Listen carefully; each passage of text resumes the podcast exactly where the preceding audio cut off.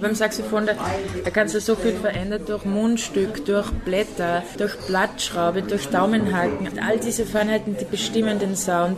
Deine Luftgebung, deine Atemtechnik, dein Luftstrom, dein Ansatz, dein Lippendruck. Ja, da wird dir ja schwindlig. Beim Singen ist es ganz anders, weil das ist meine Stimme. Da brauche ich nichts. Artist Talk. Eine Podcast-Reihe von kulturwoche.at. Präsentiert von Manfred Horak. Sympathische und großartige Saxophonistin und Sängerin Madeleine Joel veröffentlicht mit ihrem Debütalbum Alles oder Nichts eine würdige Hommage an Hildegard Knef. Ihre um sich gescharte Band, die Hildegards, sind wahre Swinging Cats. Das Jazz-interessierte Publikum kennt sie alle. Rob Buggett, der auch für die Arrangements der zehn Stücke, die auf dem Album zu hören sind, sorgte, sowie Johannes Herrlich, Philipp Zarfel, Herwig Gradischnik und Clemens Marktl. Konnte da etwas schiefgehen? Nicht wirklich. Das Album punktet mit einem originellen Zugang zu Knef-Klassikern und es spricht auch ein Publikum an, das Knef vielleicht gerade mal vom Namen her kennt. Oder von den roten Rosen, die es regnen soll. Für mich, für dich. In dem Fall aber für Madeleine Joel, die ich im Café Engländer zum Gespräch traf. Bevor sie sich dem Jazz zuwandte, galt ihr großes Interesse dem Austropop. Hier vor allem Georg Danzer, Wolfgang Ambros und Marianne Ment. Warum sie sich im zarten Alter von 14 Jahren von einem Tag auf den anderen entschied, Saxophon zu lernen, obwohl sie bis dahin noch nie Jazz hörte, war ebenso Teil unseres Gespräches wie auch natürlich, wie sie zur Musik von Hildegard Knef kam. Dass ihr erster Mentor Harry Sokal war, ist das eine. Dass sie dann noch bei Florian Bramböck von Saxophor und beim Jazzophoniker Thomas Kugi in die Saxophonlehre ging, sollte ebenfalls erwähnt werden. Zwei Namen habe ich noch.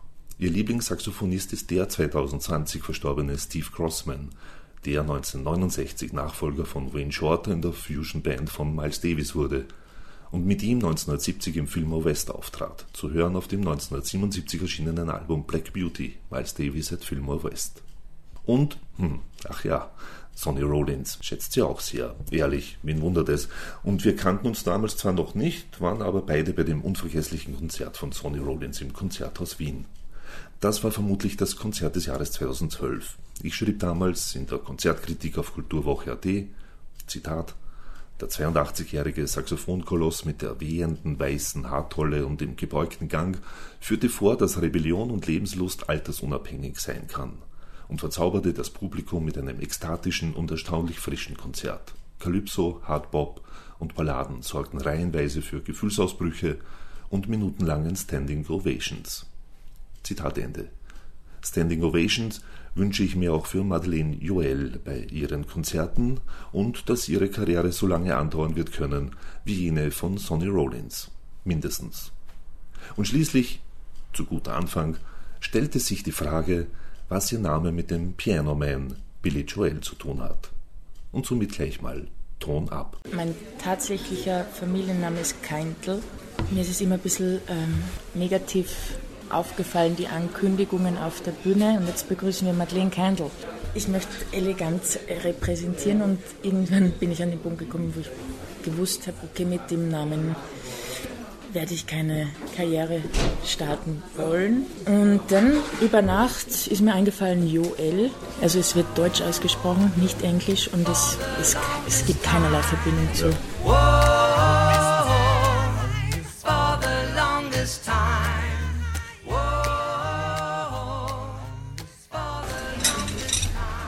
Nun ist jetzt fast 20 Jahren die, die Hildegard Knef gestorben. Wie, wie, bist du an die Knef, an die Lieder von Knef gekommen? Also mir wurde die Knef nie vorgespielt. Okay. Keinerlei ähm, Kindheitserinnerung an Kneflieder, sondern da war ich sehr im Pop verhaftet. 2000er Pop-Giganten und Gigantinnen. ähm, ja, es ist durch Zufall entstanden. Mit, mit Anfang 20 habe ich äh, ein Konzert gespielt meine Mutter hatte Geburtstag und die war an diesem Abend auch anwesend und als Überraschung habe ich für sie gesungen, für dich soll es rote Rosen regnen. Weil, okay, das Lied habe ich gekannt, wer kennt es nicht. Ja, das ist so ein Evergreen, der sich irgendwie etabliert hat. Und im Zuge der Vorbereitung habe ich immer mit der Originalaufnahme mitgesungen, wie es halt auf YouTube so ist mit dem Algorithmus. Hat es mir dann die nächsten Songs angeboten und ja, ich habe mir das dann durchgehört und habe relativ schnell bemerkt, das äh, sagt mir voll zu, die Musik, die Stimme, der Jazz-Faktor an dem Ganzen. Ich wurde relativ schnell dann zum Knef-Fan und habe auch ab meinem 20. Lebensjahr sozusagen regelmäßig Knef gehört. Ja. Was gefällt dir besonders an der Musik von Knef? Natürlich ihre Charakterstimme. Ja. Das ist für mich das Um und Auf also generell in der Musik, wenn man singt, finde ich es toll, wenn man eine sehr einprägsame und unikate Stimme hat. Ja, heutzutage ist ja alles sehr geglättet oder autogetunt. Autogetunt und es klingt alles sehr ähnlich. Ja. Ob jetzt ein männlicher Kollege singt im Pop-Bereich oder weiblich, manchmal kann man das gar nicht mehr unterscheiden, weil alles so uni uniformiert klingt. Ich bin kein Fan davon. Ich finde es super, wenn man singt und nach fünf Sekunden merkt man, ah, das ist die oder das ist der. Ich liebe Charakterstimmen und so auch bei Knef. Ja. Ich höre ihr liebend gerne zu beim Erzählen. Es ist ja nicht die 0815-Sängerin, die jetzt ganz expressionistisch singen muss, à la Whitney Houston, sondern sie erzählt Sie lacht dabei, sie schmunzelt, sie blickt in die Ferne, es laufen Geschichten ab in, in ihrem Kopf. Und man hört in ihrer Stimme auch immer die Stimmung. Und sie macht es so authentisch, sie hat mich damit eingefangen. Ja, ich höre ihr wahnsinnig gerne zu, glaube ihr, was sie singt. Ähm, und das ist für mich extrem wichtig. Wenn mir mein Publikum glaubt, was ich singe, dann habe ich gewonnen. Mir gefällt auch die Unperfektheit bei ihrem Gesang. Das heißt, es gibt ja Songs, Sekunden, Stellen in Songs, wo sie sehr daneben intoniert. Ihre Stimme bricht manchmal ab oder sie krächzt oder es ist einfach nicht perfekt und das macht ihre Stimme aus. Ja. Diese Unperfektheit auch auszuleben. Es gibt ja von Ella Fitzgerald ein Zitat. Ja. Greatest Singer without voice. Ja, genau. Beste Sängerin ohne ja. Stimme. Mit 16 sagte ich still, ich will, will groß sein, will siegen, will froh sein, nie lügen. Mit 16 sagte ich still, ich will, will alles oder nichts. Für mich soll's rote Rosen regnen, mir sollten sämtliche Wunder begegnen. Die Welt sollte sich umgestalten Ängsten und ihre Sorgen für sich behalten. Und später sagte ich noch, ich möchte verstehen, wir sehen, erfahren,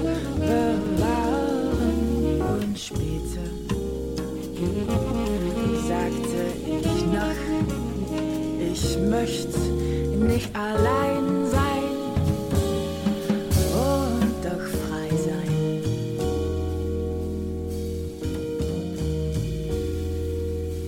Für mich soll's rote Rosen regnen, mir sollten sämtliche Wunder begegnen das Glück sollte sich sanft verhalten. Es soll mein Schicksal mit Liebe verwalten. Und heute sage ich still, ich sollte mich fügen, begnügen. Ich kann mich nicht fügen, kann mich nicht begnügen, will immer noch siegen, will alles oder nichts.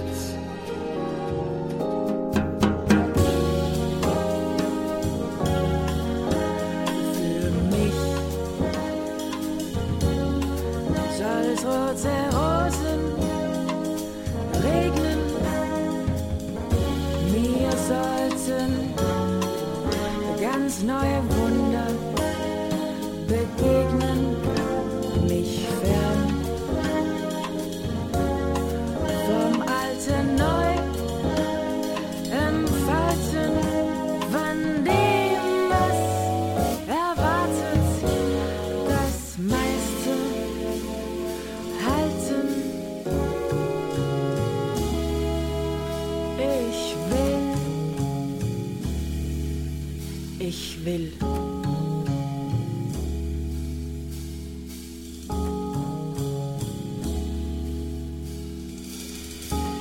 Ich will alles und nichts.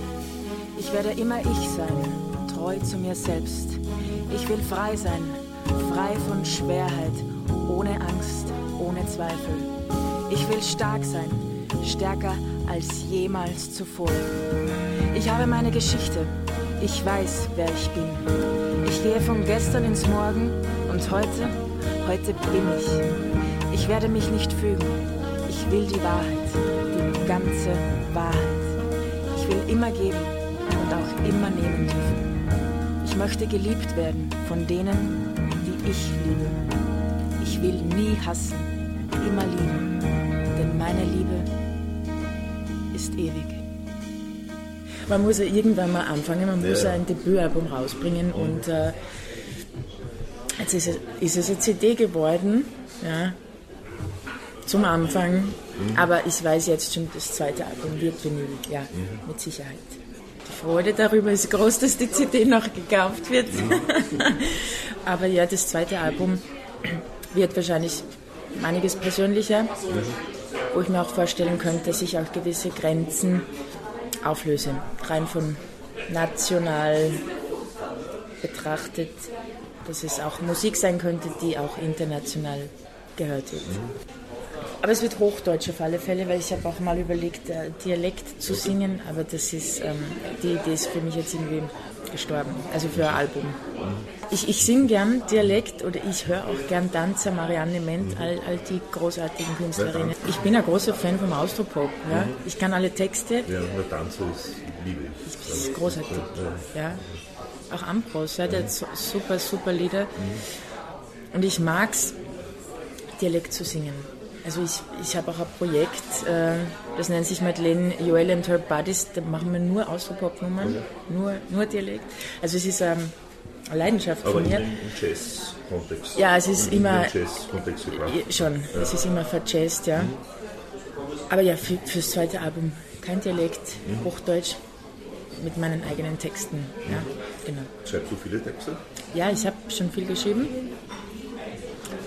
Ich schreibe auch nach wie vor viel. Ich müsste mal aussortieren. Also das ist wahrscheinlich jetzt schon ein ganzer Stoß, weil ich immer meine Gedanken, meine Gefühle niederschreibe, wenn, wenn mich was beschäftigt, bedrückt, beflügelt, also in welche emotionale Richtung es auch immer geht. Ich, ich schreibe es nieder und mir fällt es sehr leicht, meine Gefühle durch Worte festzuhalten. Aber- Aber schreibst du schon im Bewusstsein, dass es eventuell ein Lied werden könnte daraus? Also sprich, Nein, schreibst du rhythmisch? nein, Oder nein, es ist nur der Text. Es ist nur der Text. Also es, es könnte auch ein, ein Poesiebuch draus werden. Ja. Aber natürlich ist die Idee, das, das dann äh, zu, zu vertonen. Ja? Mit wem auch immer, das wird sich herausstellen. Ob ich mir da Unterstützung suche oder ob ich das selbst vertone, ich weiß es noch nicht. Bei Alles oder Nichts hast du ja eine super Band. Ja, großartig. Ja, Ja. Ist das überhaupt eine Band, wo du in, äh, in der du längerfristig arbeiten wirst können? Ja, in, in Bezug auf, auf das Ja. Knef-Projekt auf alle Fälle. Ja. Also es ist ja nicht die Idee, dass ich jetzt ähm, dieses Jahr sozusagen in Memoriam Knef-Auftritte habe und 23 ist es vorbei. Mhm. Also das war, ist ja viel zu viel Arbeit gewesen, emotionale Höhen- und Tiefflüge, äh, ja, als dass das so schnell vorbei sein könnte. Natürlich möchte ich mit meinen Hilligards längerfristig auftreten. Wir buchen jetzt auch schon für 23, also das durch die Pandemie ist Ja. natürlich 22 eh wahnsinnig schwierig mit dem Booking und so weiter, weil alles staut, eh klar. Nein, das ist mein Wunsch, mit denen, mit den Hochkarätern längerfristig aufzutreten und ähm, wir sind auch eine tolle Band. Also es, wir ergänzen uns irrsinnig gut, es macht allen Spaß, alle glauben dran und es ist eine unverwechselbare Energie, die man spürt und das ist nicht immer so. Ja. Ich nehme mal an, ihr habt ja auch mehr als zehn Lieder einstudiert ja. oder, oder eventuell vorgesehen fürs Album oder so. Hast du dir mehr Lieder von Knef vorgenommen, zu, neu zu arrangieren? Ja, ich meine, die Auswahl zu treffen, das auf, auf zehn Lieder zu minimieren, das war für mich eine reine Quälerei. Ja, ja. Es gibt so viele Lieder. Am liebsten würde ich ein zweites Album rausbringen, ja, aber ich weiß nicht, ob das jetzt so der Knülle ist, wenn man zweimal das Gleiche macht.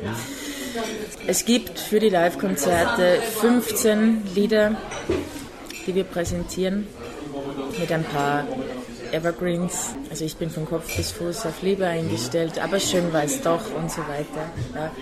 Also in Summe 15 Lieder, 15 neue Arrangements.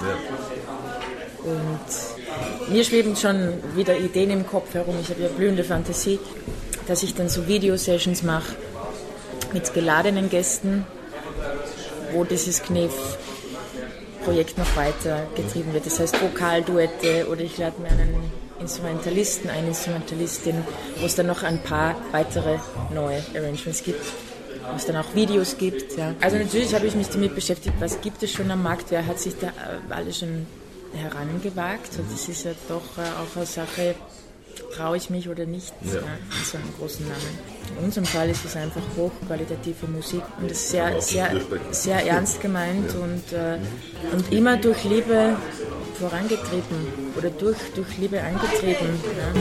So oder so ist das Leben.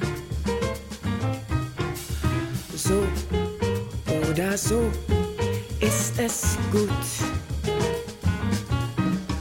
So wie das Meer das Leben. Ewige Ebbe und Flut. Letztendlich habe ich meine Intuition entscheiden lassen, welche Texte singe ich gern, bei welchen Liedern laufen bei mir selber Geschichten ab. Ja, wenn ich den Text singe, was, was taucht bei mir im Kopf auf, kann ich das authentisch bringen, weiß ich, wovon ich singe. Ja, das sind natürlich wichtige Überlegungen. Und ich kann sagen, bei all den zehn Songs weiß ich, wovon ich singe. Und bei mir rennt, wie man so sagt, der eigene Film ab. Ich, ich erzähle dann meine Geschichten oder erfundene Geschichten, die in meinem Kopf entstanden sind, aber ich kann mich sozusagen mit allen Texten identifizieren und kann es authentisch bringen. Also ich treffe eigentlich knallharte Entscheidungen obwohl ich gar nicht so rüberkomme. Für mich gibt es meistens entweder oder. Ja, entweder ich entscheide mich für diesen Weg oder für den anderen. Ich entscheide mich für diese Person oder für die andere. Also ähm, ich wurde schon oft äh, an, an, Kreuzungen äh, ab, abgestellt und ich muss mich entscheiden. Und, und, dieses sowohl als auch Prinzip, das in Österreich äh, vertreten ist, ja, passt schon, wird schon werden. Ja. So, nein, äh, ich treffe klare Entscheidungen und ich stehe dann auch ganz aufrichtig hinter meinen Entscheidungen. Ich gehe einen sehr individuellen Weg, muss ich auch dazu sagen. Ich, ich habe oft Entscheidungen getroffen, die keiner nachvollziehen konnte.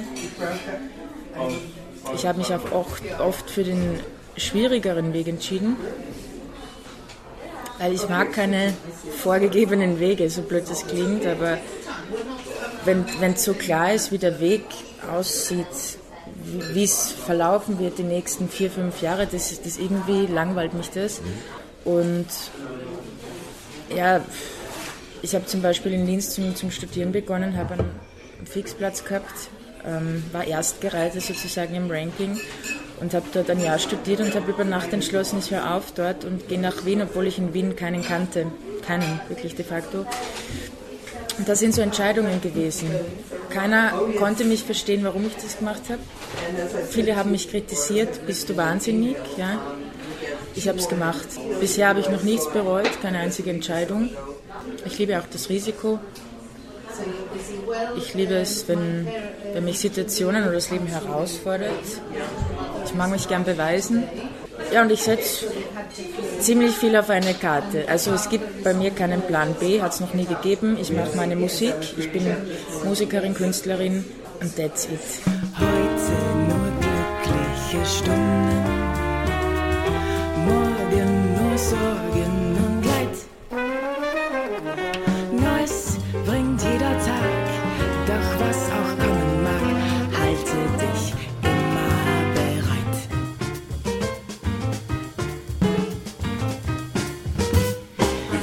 Saxophon gekommen? Gab es da Schlüsselmomente, wie du, was weiß ich, keine Ahnung, Sonny Rollins oder John Coltrane oder wen auch immer gehört hast? Schon wieder eine Übernachtidee. Ich komme aus einer Familie, die absolut unmusikalisch ist. Äh, Keiner spielt ein Instrument. Also es gab kein Familienmusizieren oder wo man so hineingeboren wird.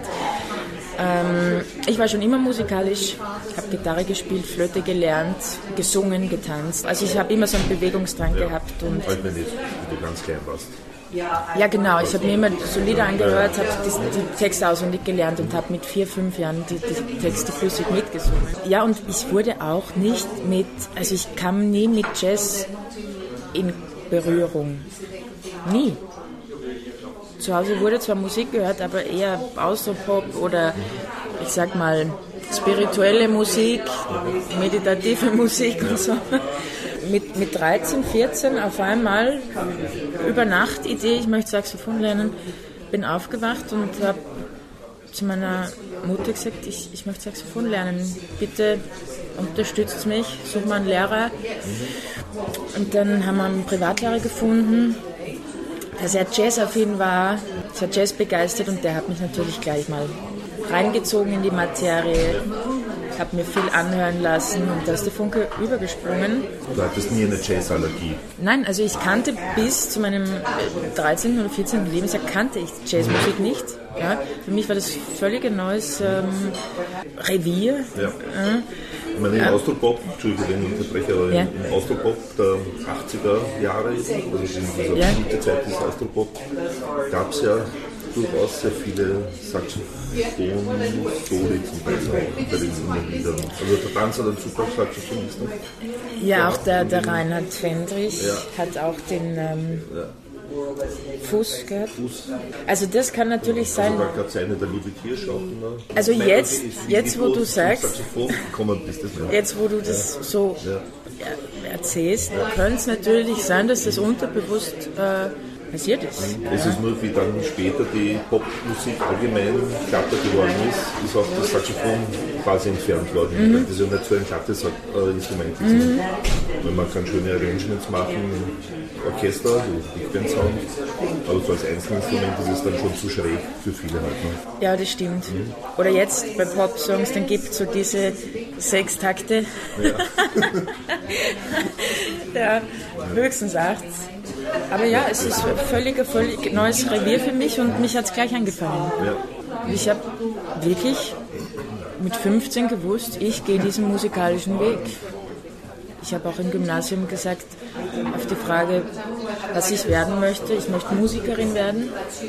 Und ich kann mich jetzt noch an das Schmunzeln meines Klassenvorstands erinnern. also, natürlich bin ich nicht ernst genommen worden, äh, aber ja, ich habe es durchgezogen, habe mich nicht abbringen lassen. Und dass es immer Höhen und Tiefen gibt in einer Musikkarriere, das ist, das ist klar. Du musst entscheiden,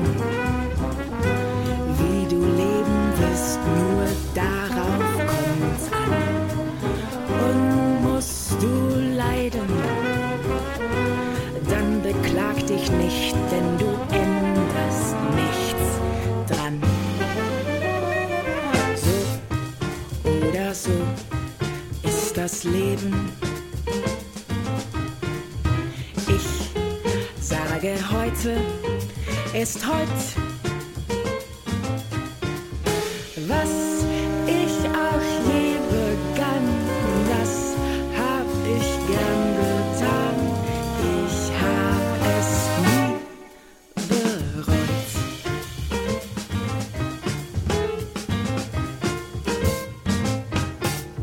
Fühle mich in der Masse nicht wohl, sozusagen. Oder wo es so eine große Idee gibt, wie zum Beispiel in der Blasmusik, so, äh, also ich glaube, du weißt, was ich meine. Ich habe mich da nie wohl gefühlt. Ich bin sogar einmal schnuppern hingegangen. Ich, ich, ich habe es versucht und ich war erschüttert. Ich konnte nicht. Ja? Und ich war nie in Vereinen oder, oder, oder in Jugendvereinen oder irgendwie in die Richtung. Ich, ich, ich, ich bin Einzelgängerin im Grunde genommen. Ja? Ich habe so meine eigenen Gedanken zu, zu allem und ich stoße da immer wieder an zu viel, ähm, wie soll ich sagen, ich müsste dann immer meiner Meinung kundtun sozusagen. Ja? müsste erklären, ich sehe das aber so und so und so und das interessiert mich eigentlich nicht in einem Verein oder so. Und darum ist es nichts. Wie hat es funktioniert jetzt die Aufnahme dieser CD? Dieses im Kollektiv zu arbeiten? Also nur zu, zu, zu dem Kollektiv, ja. das kann man ja überhaupt nicht äh, vergleichen mit einem Verein ja, oder so, weil jeder von meinen Musikern mhm ist er auch Individualist. Ja. Also die sind ja zum Teil auch schräg drauf mhm. und haben so ganz eigene Meinungen. Mhm. Und natürlich bin ich da in letzter Konsequenz die Chefin. Für die Arrangements war aber äh, Rob Bagger zuständig. Das war auch äh, der erste Kollege, den ich ins Boot geholt habe. Ich habe ihn angerufen. Wir haben uns nicht gekannt.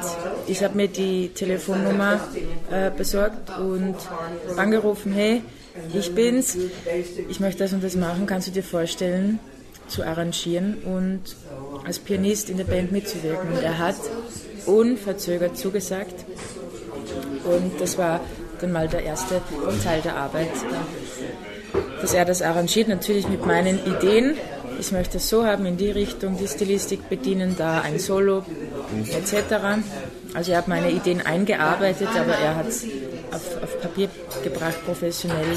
Und er ist ein unglaublich großartiger Arrangeur. Also er bringt so viel Seele rein und seinen eigenen Touch. Er ist unersetzbar, wie auch alle anderen ja. im Grunde genommen. Ja. Also das heißt, aufgrund dieser Arrangements dann seid ihr ins Studio gegangen mit, und habt Voraufnahmen gemacht oder, oder geprobt? Ja, das Arrangieren, das war, das war ja ein längerer Prozess. Ja, das dauert natürlich, ich glaube, das hat schon ein Jahr gedauert, bis ich dann auch zufrieden war mit den Ergebnissen, weil er hat mir immer so MIDI-Files geschickt, dass ich mir eine Idee machen konnte. Und das war nur immer zwischen euch beiden? Nur immer zwischen uns, ja. Also das funktioniert auch nicht, wenn da andere mitreden. Das ist, ähm, ähm das haben wir zwei gemacht, ja. Und dann haben wir die zehn Arrangements äh, sozusagen beisammen gehabt und dann hat es zwei äh, Tage zum Proben gegeben und dann sind wir ins Studio.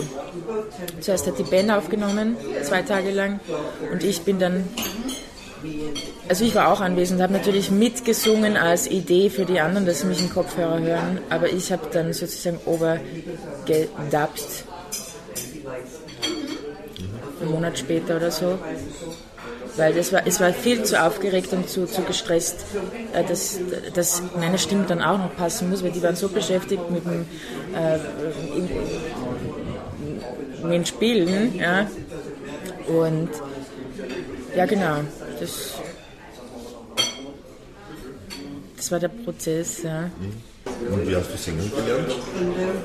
Durch äh, großartige Lehrer, nämlich Frank Sinatra, Ella Fitzgerald, Sarah Vaughan. Das sind meine Lehrer gewesen oder nach wie vor. Ich habe schon immer gern gesungen, viel gesungen. Also seit ich denken kann, singe ich. Ich habe auch immer in der Schule, ich war immer vorne. Ja? Also ich habe immer gesungen, ich war immer schon ein Bühnenkind. Ja? Und ja, ich habe dann auch äh, mal äh, ein paar Privatstunden genommen bei einer Gesangslehrerin, aber das waren jetzt wirklich nur ein paar, ja, wo sie mir so Grundregeln erklärt hat. Aber im Endeffekt bin ich dann draufgekommen, je mehr ich singe, umso besser werde ich. Und ich kann ja, Autodidakt mir das sozusagen beibringen. Ich bin ein Fan vom, vom Autodidakten Lernen, Erlernen Ähm, ich finde, heutzutage begibt man sich im Studium viel zu sehr in diese Abhängigkeitsposition. Ich mache nur das, was mein Professor sagt und äh, mache nichts anderes und so. Also von dem bin ich überhaupt kein Fan. Ich habe schon immer das gemacht, was mich interessiert hat. Und ich singe mit Überzeugung, mit, mit Emotion.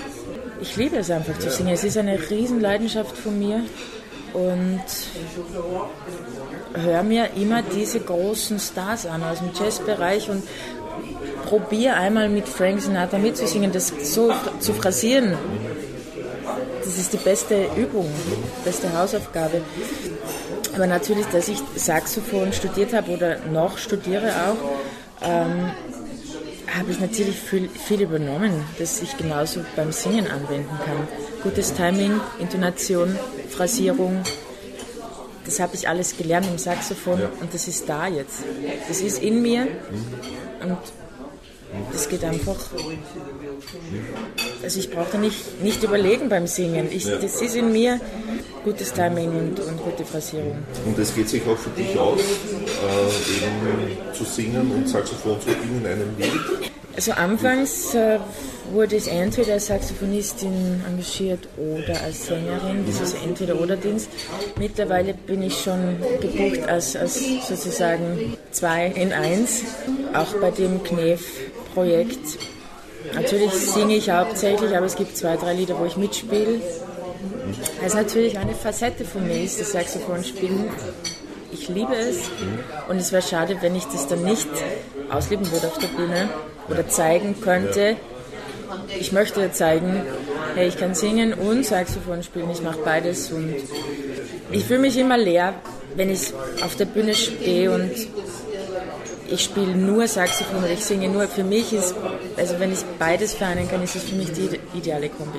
Um jetzt nochmal zum Gesang kurz zurückzukommen, weil ja du ja hier sozusagen Fremdtexte singst und mhm. eine Vorlage hast durch die Gesangsstimme der Knef.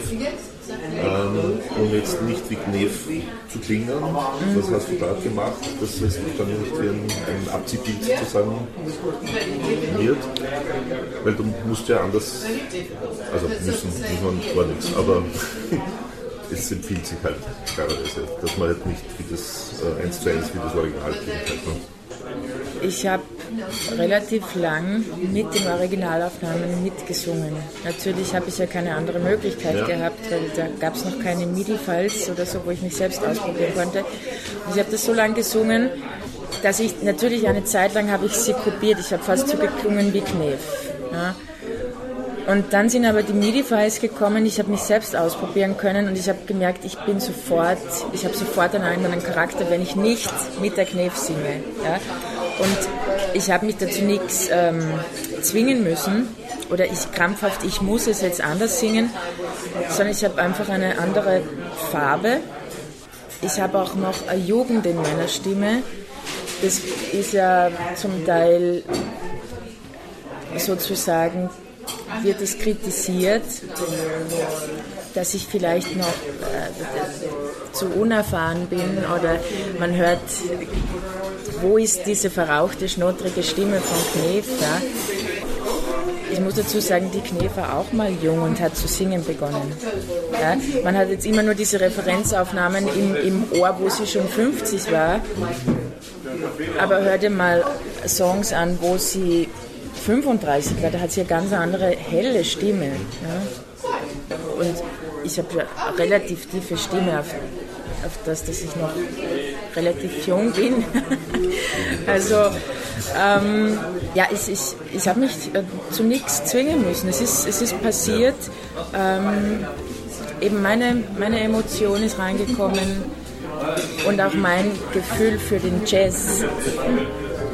Weil ich habe das schon so erlebt, dass die Knef nie geswungen hat beim Singen. Das war immer sehr gerade, sehr deutsch, sehr hart irgendwie. Ja und ich swinge. Ja. ja. Sie hätte mal gesagt, mich haben drei äh, Dinge gerettet. Nämlich großartige Komponisten, mhm. sehr gute Arrangeur und mein Gefühl für den Jazz. Das hat ja. sie damals gesagt. Ich finde, sie sind das sehr äh, hart und, und unbeschwingt. Mhm. Ja? ich singe es anders. Also mein, mein persönliches Gefühl für den Jazz ist ein anderes, als, als die Knefes hatten. Es kann zwischen heute und morgen so unsagbar vieles geschehen. Du kannst zwischen heute und morgen eine andere schönere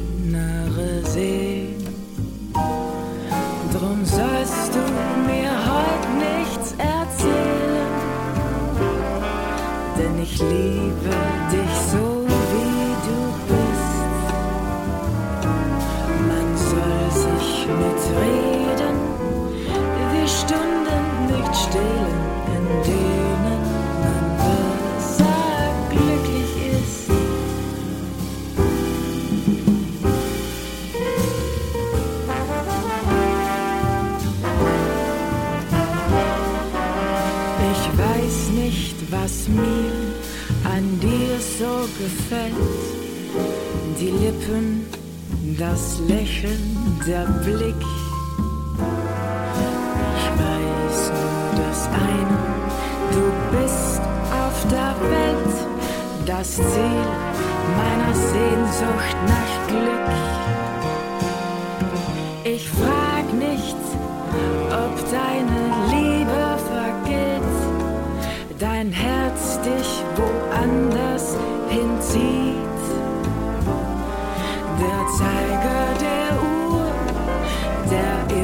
sich dreht, verrät nicht, was später geschieht.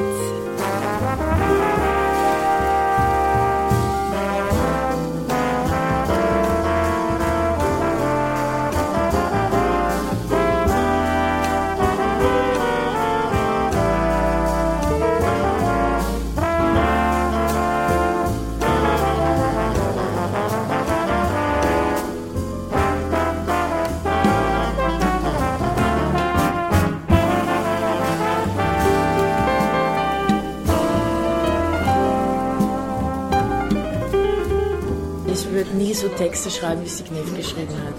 Das ist zu. Ich würde so nicht schreiben. Ja, das ist zu ähm, bild, bildhaft oder, oder zu kitschig zum Teil, zu romantisch. So schreibe ich nicht. Ja. Ich schreibe, glaube ich, viel kühler und, und sachlicher. Also das sind ja zum Teil sehr schöne Liebesgeschichten. Äh, Es geht viel um die Liebe. Bei mir geht es auch um andere Themen, wenn ich selbst schreibe. Nicht nur um die Liebe und den Liebeskummer. Also insofern, die Texte haben mich nicht inspiriert für mein eigenes Schreiben. Aber ihre Persönlichkeit hat mich sehr inspiriert und, und auch verändert. Mir ist es aufgefallen, es, es wurde ein paar Mal auf Ö1 gespielt im Zuge verschiedener Interviews und so weiter. Und da ist einmal ein Kneblit gespielt worden, legt auch noch einmal den Arm um mich rum und dann ist meins gespielt, war mein, meine Interpretation. Und natürlich bei der Knef war es so, dass ihre Stimme, die war immer so prominent im Vordergrund. Ja, und hinten irgendwo Ja. die Band. Also das ist natürlich heavy dann der Vergleich. Das ist heftig. Ihre Stimme ist so laut und so präsent. Und es ist ja alles nur um ihre Stimme gegangen. Es hat sich nur um ihre Stimme gedreht sozusagen. Da geht es auch um die Band, weil was wäre ich ohne, ohne meine Hildegard? Das ist ja so, ja.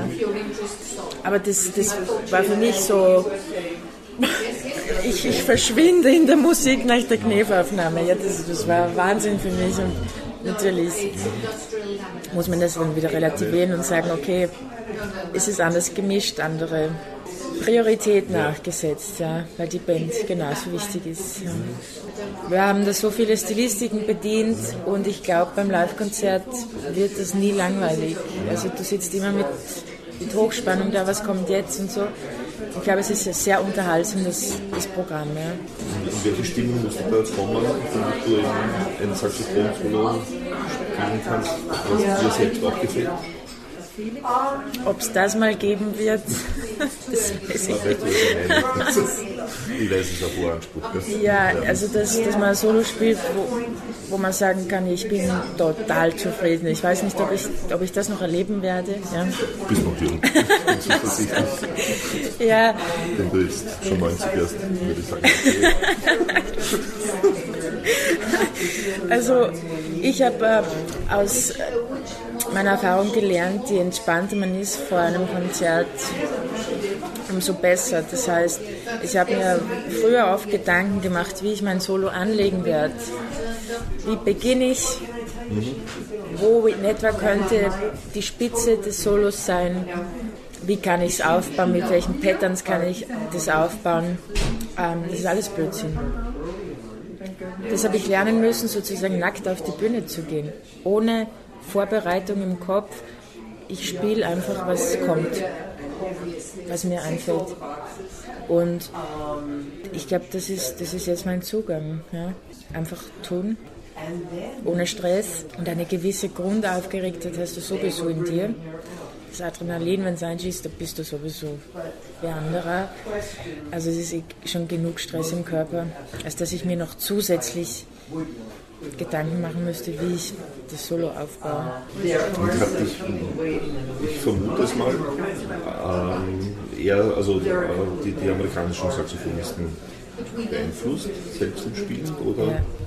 Also meine zwei Lieblingssaxophonisten ist der Sonny Rollins und der Jan Kabarek. Der hat einen ganz anderen Ton hat halt. Ja, ja. Aber ja, wie wissen deine, wie wie deine? ich liebe Sonny Rollins. Ich hab, bin im Konzerthaus live gesehen. auch, ja. Ja, wirklich.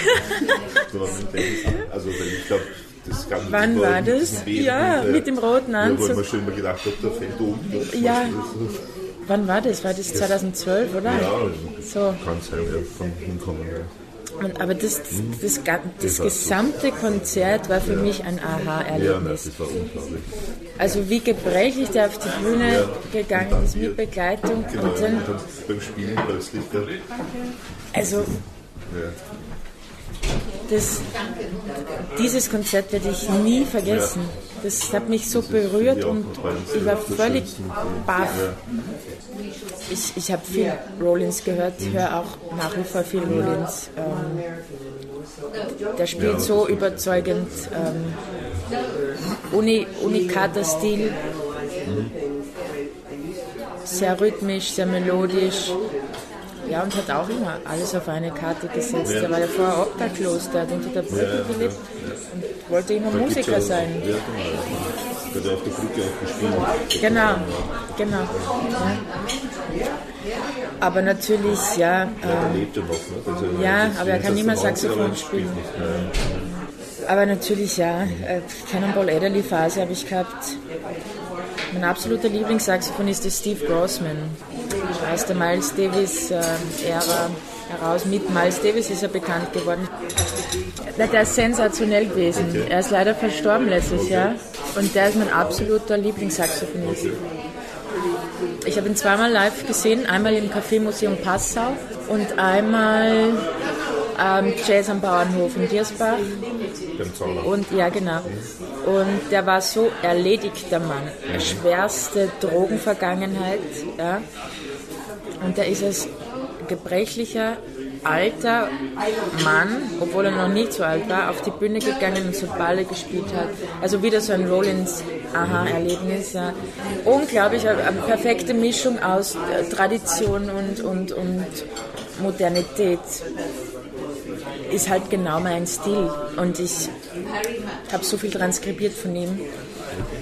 Eine große Inspirationsquelle, ja. Aber ich muss sagen, ich bin sehr oldschool Jazz verhaftet, ja. Ähm, ich höre irrsinnig gern Hank Mobley, Lester Young, äh, wirklich, wirklich alte Ja. Sachen. Ja, ich finde es ja immer so faszinierend, wenn man sich diese alten Sachen anhört, wie weit die schon einerseits voraus waren in ihrer Zeit und wie sehr das heute noch Bestand und Ja. hat. Das ist so zeitlos. Ja, oder Sinatra-Aufnahmen oder Fitzgerald-Aufnahmen. Das Ja. oder Boss Tenors, Gene Ammons, Sonny Stitt, das ist großartig. Joe Pass, Ella Fitzgerald, diese Duo-Alben, ich höre sie oft. Ja. Also ich, ich höre wirklich alte Musik. Ich meine, natürlich gibt es den Modern Jazz ja, und es gibt Superstars, aber es ist nicht das, was mich... Ich, ich staune, ich staune, was manche Spieler, Spielerinnen, äh, Spielerinnen können, aber es ist nicht mehr die Musik, die mich berührt. Auch im Flageolet-Bereich, so mein Gene Emmons hat also ich, ich bin der Oldschool-Fan.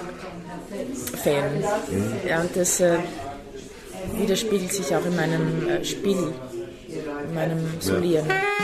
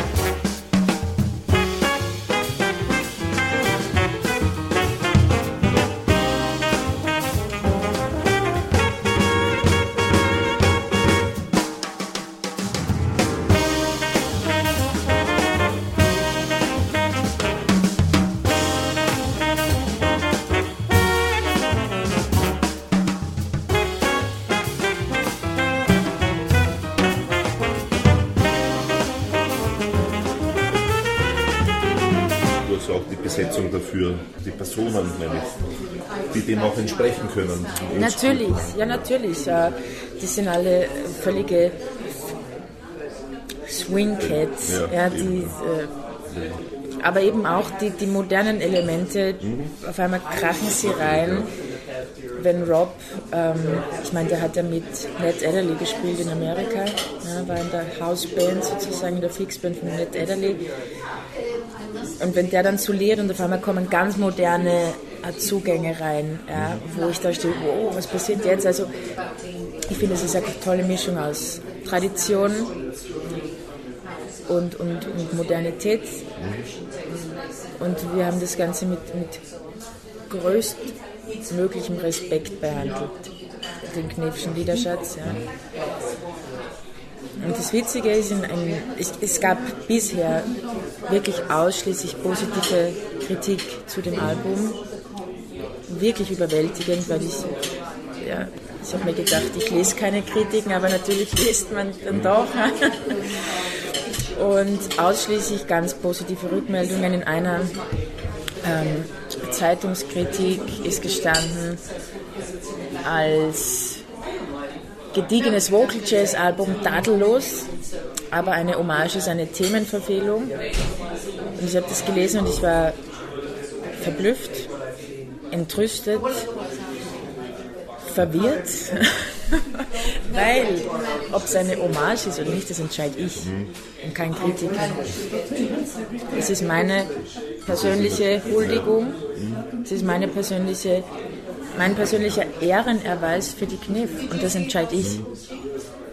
Und das habe ich auch entschieden. Das keine Hommage sein, das verstehe ich. Ja, das war eben das, was ich vorher angesprochen habe. Keine Spur von der verrauchten, schnoddrigen Stimme. Lebens, wo ist die Lebenserfahrung ja, und so weiter etc. Äh, aber äh, also, weil ich wirklich überlegt habe, kann ein Kritiker entscheiden, ob es eine Hommage ist? Nein, kann er nicht. Kann er nicht. Also mich, mich wundert nur, dass, dass, dass, man auf die Idee kommen könnte, dass das sei keine Hommage. vor allem auch des ersten Spielzeug da drauf. Unschwer erkennbar.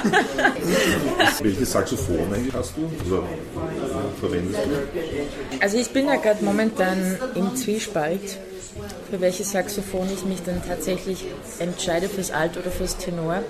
Ich war jahrelang Tenoristin, habe mich auch etabliert als Tenoristin. Ich habe den Ö1 Jazzpreis gewonnen, 21, mit meinem Trio-Projekt Autobiografie wo ich alles selbst komponiert habe, meine eigene Biografie vertont habe, da habe ich alt gespielt. Und mir gefällt der Alt-Sound so sehr, dass ich, dass ich nicht entscheiden kann, was mir jetzt besser zusagt. Ich meinte eher auch, ähm, hast, hast du da spezielles, also ein neu gekauftes Saxophon oder ist es irgendein altes oder so? Oder? Mein Tenor ist uralt, also 19... Zwar, ich bestelle noch einen Kaffee, ganz kurz. Entschuldigung, ich nehme auch noch einen Espresso, bitte einen kleinen. Es ist ein Con Ladyface. Okay. Da ist ein Damengesicht eingraviert, darum heißt es auch Ladyface. Und eben 1943 Baujahr, ist ja ur, uralt. Mhm. Und alt habe ich ein Saxophon vom Schagal, Musikhaus Schagal, die produzieren ja selber auch äh, Saxophone in Niederösterreich. Und da habe ich mein Altsaxophon gekauft. Ist auch Vintage gemacht, es schaut uralt aus, ist aber neu. Ja. Und hat aber trotzdem einen irrsinnig Ja. guten Sound. Ja. Und hört man da Unterschiede zwischen einem alten und einem neuen, neu gemachten Saxophon? ja, ja. Völlig anderer Sound. Ja. Inwieweit, also inwiefern? Oder was, Ja, ja, was es, es, es klingt blöd, es hat viel mehr Tiefe im Klang. Die neuen Instrumente klingen alle sehr. Das ist, das ist ein anderer Sound. Das ist mehr höhenlastig. Beim alten Instrument klingt es tiefer. Es ist wie, wie andere Seele. Also kann es nicht exakt beschreiben. Es hat ja auch mit dieser Oxidierung zu tun, ja, vom, vom Metall und so weiter, vom Blech. Und natürlich auf meinem Instrument ist die Mechanik völlig anders als auf den neuen Instrumenten. Also wenn ich einem Musikkollegen gebe, mein Instrument, der sagt, ich kann nicht spielen drauf. Die Mechanik völlig, völlig anders. Ja. Die, die Klappen zum Teil völlig anders angeordnet als heutzutage. Also da spielen schon viele Faktoren zusammen, dass das anders klingt. Ich habe nicht vor zu wechseln. Nein. Die sind eigentlich eh mehr oder weniger unzerstörbar, oder? Also wenn du dir die Tasche umhängst und der Reißverschluss ist nicht zu, dann ist es ziemlich schlecht, würde ich sagen. Ist mir schon mal passiert. Das ist ein wunderschönes Geräusch, wenn du das dann hörst, wie es am Boden aufprallt, das Saxophon. Ja, aber sonst ist es unzerstörbar. Mhm. Aber beim Saxophon, da, da kannst du so viel verändern durch Mundstück, durch Blätter, durch Blattschraube, durch Daumenhaken. All, all diese Feinheiten, die bestimmen den Sound. Deine Luftgebung, deine Atemtechnik, dein Luftstrom, dein Ansatz, dein Lippendruck. Also, ja, da wird dir ja schwindlig. Beim Singen ist es ganz anders, weil das ist meine Stimme beim Singen. Da brauche ich nichts. Du musst entscheiden, wie du leben wirst. Nur darauf kommt's an. Und musst du leiden, dann beklag dich nicht, denn du änderst nichts dran. So oder so ist das Leben. Heute ist heut.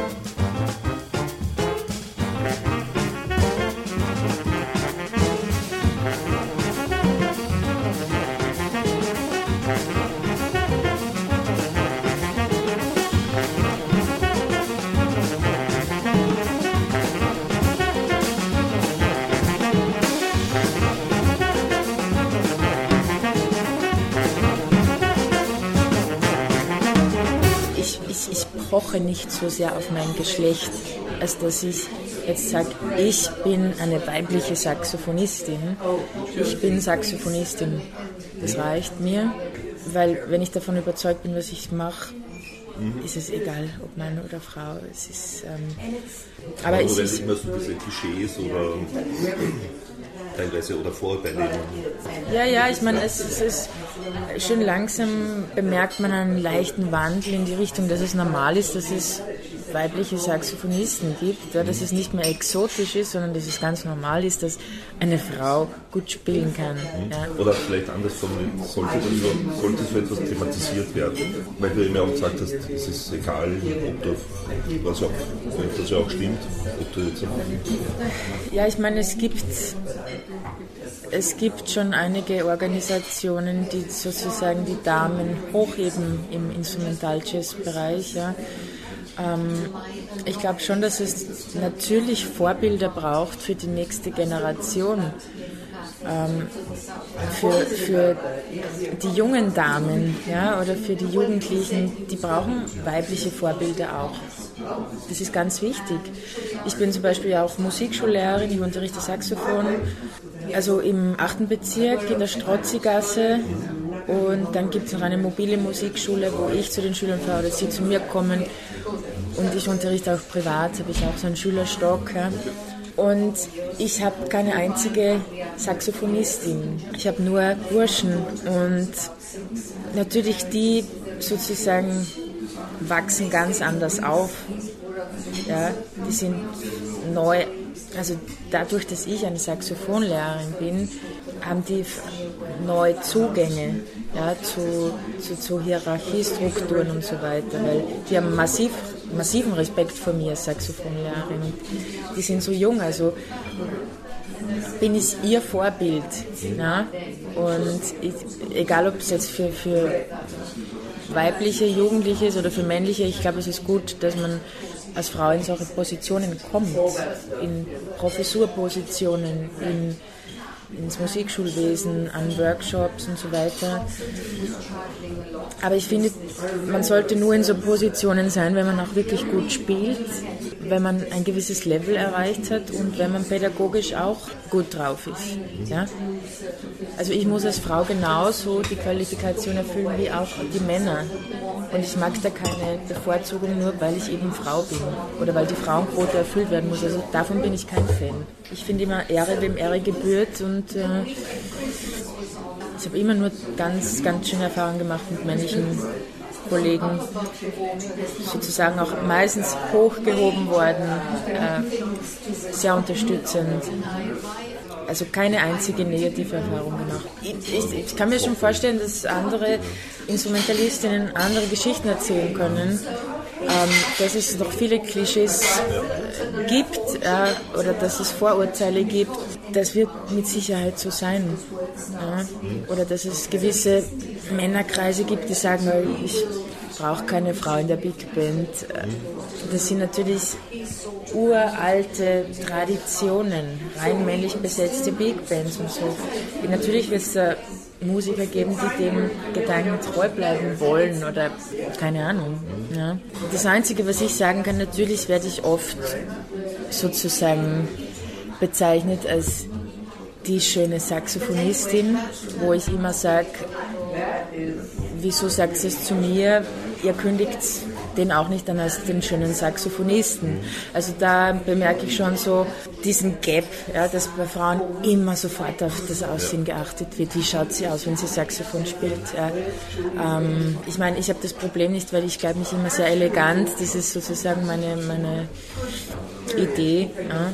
Ich, ich habe da schon Kolleginnen, die mal ein Kleid angehabt haben und wo sie, äh, das kann man nicht machen, wenn man in der Big Band spielt und ein Kleid anhat und wenn man sitzt. Und, ja, ich meine, das sind so kleine Problembereiche. Aber das ist das einzig Auffällige, dass ich oft aufs, aufs Aussehen nicht reduziert wird, aber dass das schon immer so eine wichtige Rolle spielt. Extra betont. Extra hervorgehoben.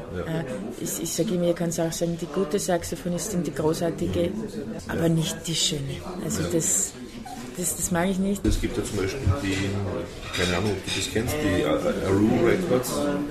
Das ist so ein Verein und Netzwerk aus äh, äh, Musikern in der Jazz-Szene bzw. improvisierter Musik rund um so Verena Zeiner, Klavierspielerin. Ja. Betonen oder ja, hervorstreichen wollen, dass es eben qualitativ hochwertige Musikerinnen, also weibliche Musikerinnen Ja. in Österreich gibt, nicht nur männliche. Mhm. Ähm, gibt es da irgendwie Berührungspunkte? Kennst du diese Szene auch sozusagen? Oder weil Nein. das eben auch so im Jazz behaftet ist? Bin ich oder die nicht. Simone Koppmeier ist Ja, also ja. die kenne ich namentlich, Ja. ja, natürlich. Äh, persönlich habe ich sie noch nicht getroffen. Nein, ich, ich, äh, da habe ich keinen Kontakt. Ich habe natürlich äh, viele Musikkolleginnen, die extrem gut spielen. Ich habe aber nie das Gefühl gehabt, ich muss mich irgendwo anschließen zu einem Frauenmusizieren Verein. Ja, und ich meine das nicht böse. Meistens habe ich mit Männern zu tun in, in dem ganzen Business. Aber in meinem Trio spielt eine großartige Pianistin. Ich finde immer, wenn man gut spielt, dann, er, ergibt sich das. Und, und wenn es jetzt eine reine Frauenband ist, hat das seine Berechtigung, wenn alle gut spielen. Ich mag nur den Aufhänger nicht. Also da, das mag ich wirklich nicht, wenn so die oberste Priorität ist, es muss eine reine Frauenband sein, weil ah, ziehen wir noch so Goldjackerln und schön und so. Und dann hört man sich das an und man denkt sich, naja. Also das, das mag ich nicht. Ja? Wenn es reine Damenband ist, wo man sagt, wow, Respekt, ihr spielt hammermäßig gerne, aber, aber nicht diesen optischen Ich bin Frau Aufhänger. Also da mache ich auch nicht mit. Wenn ich weiß, okay, die Musikerinnen sind nicht so toll oder spielen irgendwie hobbymäßig oder amateurmäßig und man braucht jetzt nur diesen weiblichen Aufhänger, das, das mache ich nicht. Was erwartest oder erhoffst du dir noch immer äh, von deiner musikalischen Zukunft? Viel. Ja. Das geht aus für dich als Na, ich hoffe natürlich, dass ich mit derselben Energie weiterarbeite, die ich jetzt gerade habe, die ich die letzten zwei, drei Jahre gehabt habe, um, um dieses äh, auch umsetzen zu können. Ähm, ich hoffe natürlich jetzt durch die Live-Auftritte, dass das Knefprojekt gut angenommen wird, dass die Leute darüber reden, dass sie sagen, hey, boah, das ist cool, super, dass dieses Projekt natürlich auch eine Zukunft hat dass vielleicht auch VeranstalterInnen auf uns zukommen und sagen, hey, spielt bei uns, weil ihr seid echt gut. Ich wünsche mir auch, dass wir nach Deutschland in die Schweiz kommen, nicht nur in Österreich spielen. Ich wünsche mir natürlich, dass ich sozusagen genauso gefragt bleibe wie jetzt im, in der Musikszene, ja, dass ich auch oft angerufen werde, engagiert werde als Saxophonistin oder Sängerin. Ich freue mich auf mein zweites Album. Das wird, glaube ich, nicht allzu lange auf sich warten lassen. Also ich bin schon voller Ideen. Ich hoffe, dass, dass, dass viel passiert, dass sich neue Ideen ergeben, dass neue Projekte entstehen, dass sich neue interessante und inspiri- inspirierende Bekanntschaften mache, dass ich neue Leute treffen kann. Und ich wünsche mir, Im Alter von 90 endlich als Saxophon-Solo spielen kannst. Ja, das, das wäre ideal. Mit 90 dann sagen zu können, das war jetzt das Solo, von dem habe ich mein Leben lang geträumt. Ja, das wäre schön. Das wäre definitiv ein Ziel. Ja, der größte Wunsch ist eigentlich, dass ich mir selbst treu bleibe, dass ich, dass ich mich nicht verbiegen lasse und dass ich Erfolg habe, natürlich. Das ist mein Beruf und ich mache das ja nicht nur aus Leidenschaft, sondern natürlich ist es schön, wenn man Erfolg hat und wenn man Anerkennung kriegt und wenn man auch Publikum begeistern kann und Publikum gewinnen kann. Also ich glaube, das ist ein ganz wichtiger Punkt. Ich hoffe, dass ich Publikum gewinnen kann, vor allem neues Publikum. Also nicht nur eingeschwörte Jazzfans ja, oder Jazzaffine Personen, sondern dass ich ein breiteres Spektrum erreichen kann.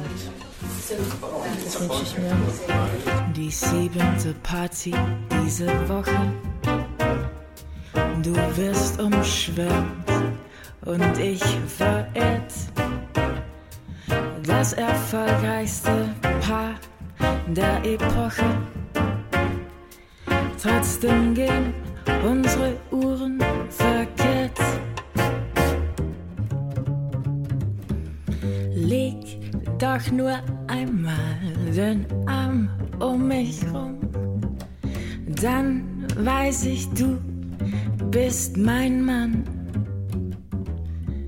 Sprich miteinander und sag es mir stumm, sei nicht daher nebenan. Leg doch nur einmal den Arm um mich um, ehe sieben Stunden vergehen. Glänze nur einsam, du hast Publikum, aber lass mich nicht so stehen. Leg doch nur einmal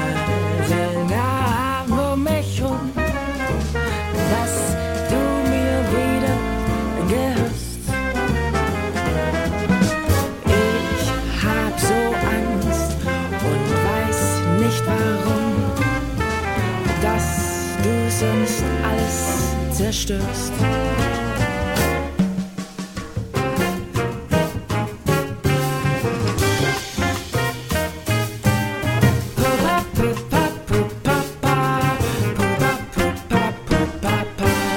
Was ist für dich ein, ein geglückter Tag? Ein geglückter Tag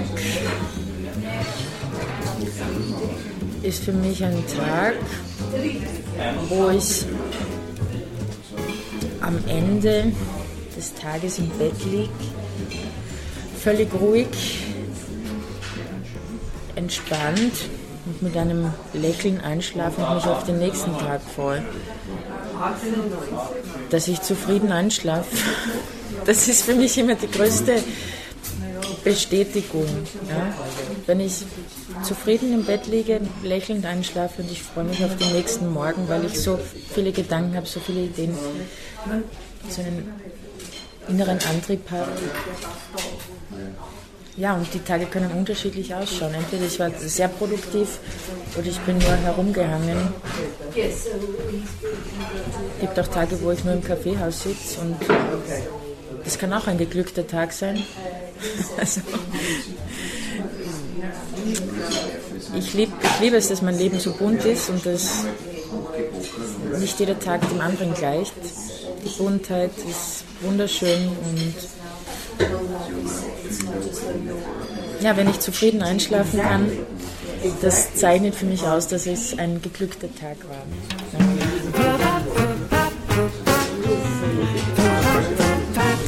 Gerne.